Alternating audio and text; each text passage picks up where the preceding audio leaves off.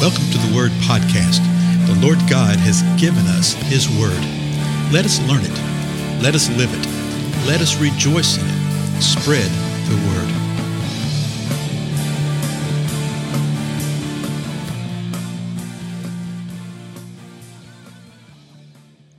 Blessings, everybody. This is Dale. Thank you so much for joining with me today on the Word Podcast.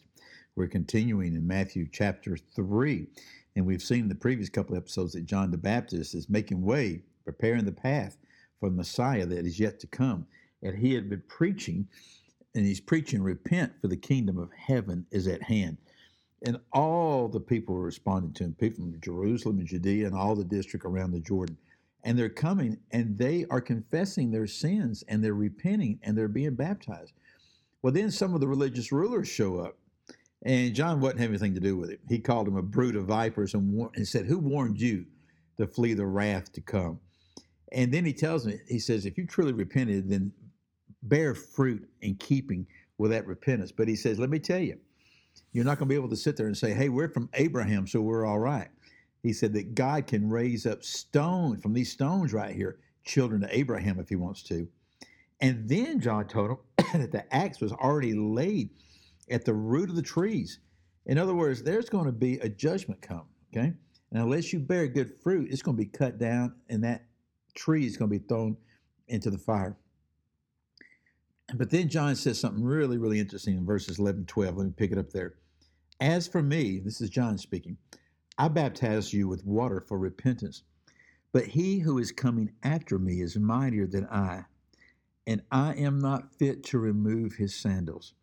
He will baptize you with the Holy Spirit and fire. His winnowing fork is in his hand, and he will thoroughly clear his threshing floor, and he will gather his wheat into the barn, but he will burn up the chaff with unquenchable fire. So, as we saw in the previous episode, this is speaking of things that were about to happen. Messiah was about to be revealed. Okay. And he was going to baptize them with the Holy Spirit and fire, which would take place uh, within a few years.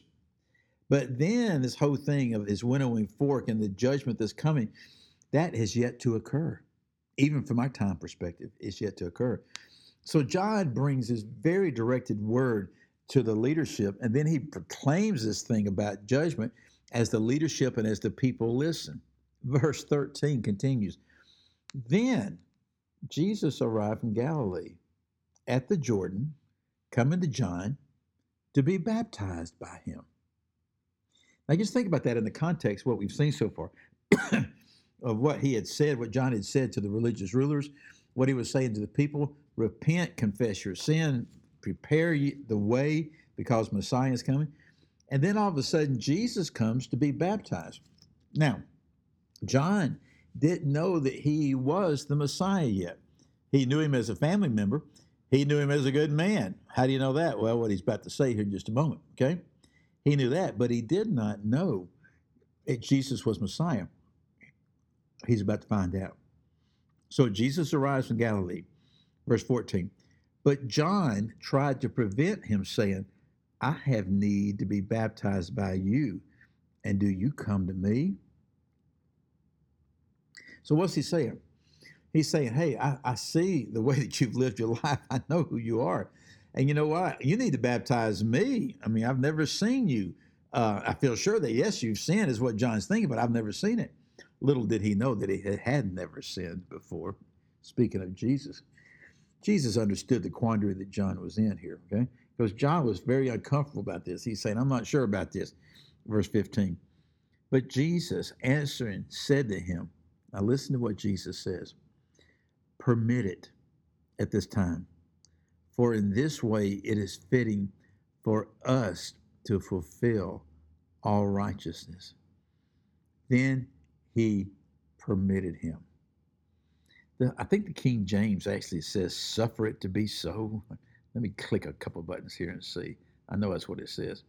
Yes, Jesus answered, suffer it to be so now. Okay? We think of suffering in a different kind of use of that word. Jesus was just saying this, allow this to happen permit this to happen. Well, why is he having to ask for the quote permission unquote of John the Baptist? Because he's asking John to baptize him, John could have refused. And Jesus says, Hey, allow this to happen.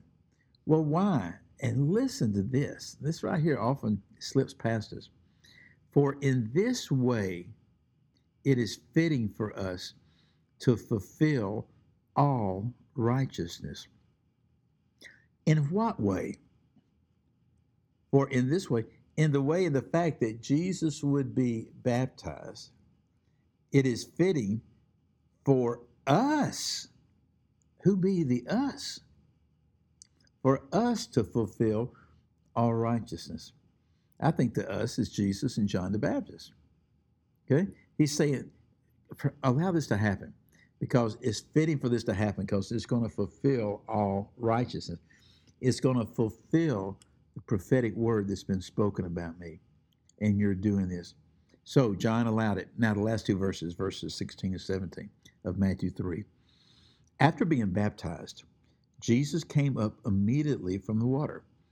And behold, the heavens were opened, and he saw the Spirit of God descending as a dove and lighting on him.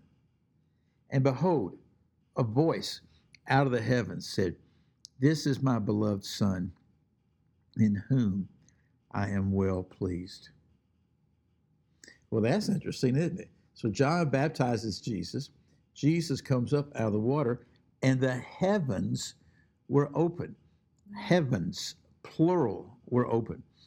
Uh, what are these heavens? We know at least of three heavens that you see in Scripture, maybe more, but at least three.